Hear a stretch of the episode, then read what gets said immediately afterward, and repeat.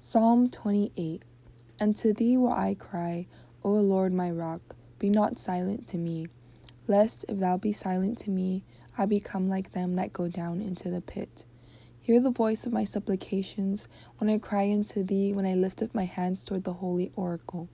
Draw me not away with the wicked and with the workers of iniquity, which speak peace to their neighbors, but mischief in their, is in their hearts. Give them according to their deeds and according to their wickedness of their endeavors. Give them after the work of their hands. Render to them their, their desert. Because they regard not the works of the Lord, nor the operation of his hands, he shall destroy them and not build them up. Blessed be the Lord, because he hath heard the voice of my supplications. The Lord is my strength and my shield. My heart trusted in him, and I am helped. Therefore my heart greatly rejoiceth, and with my song will I praise him. The Lord is our strength, and he is the saving strength of his anointed. Save thy people and bless thine inheritance.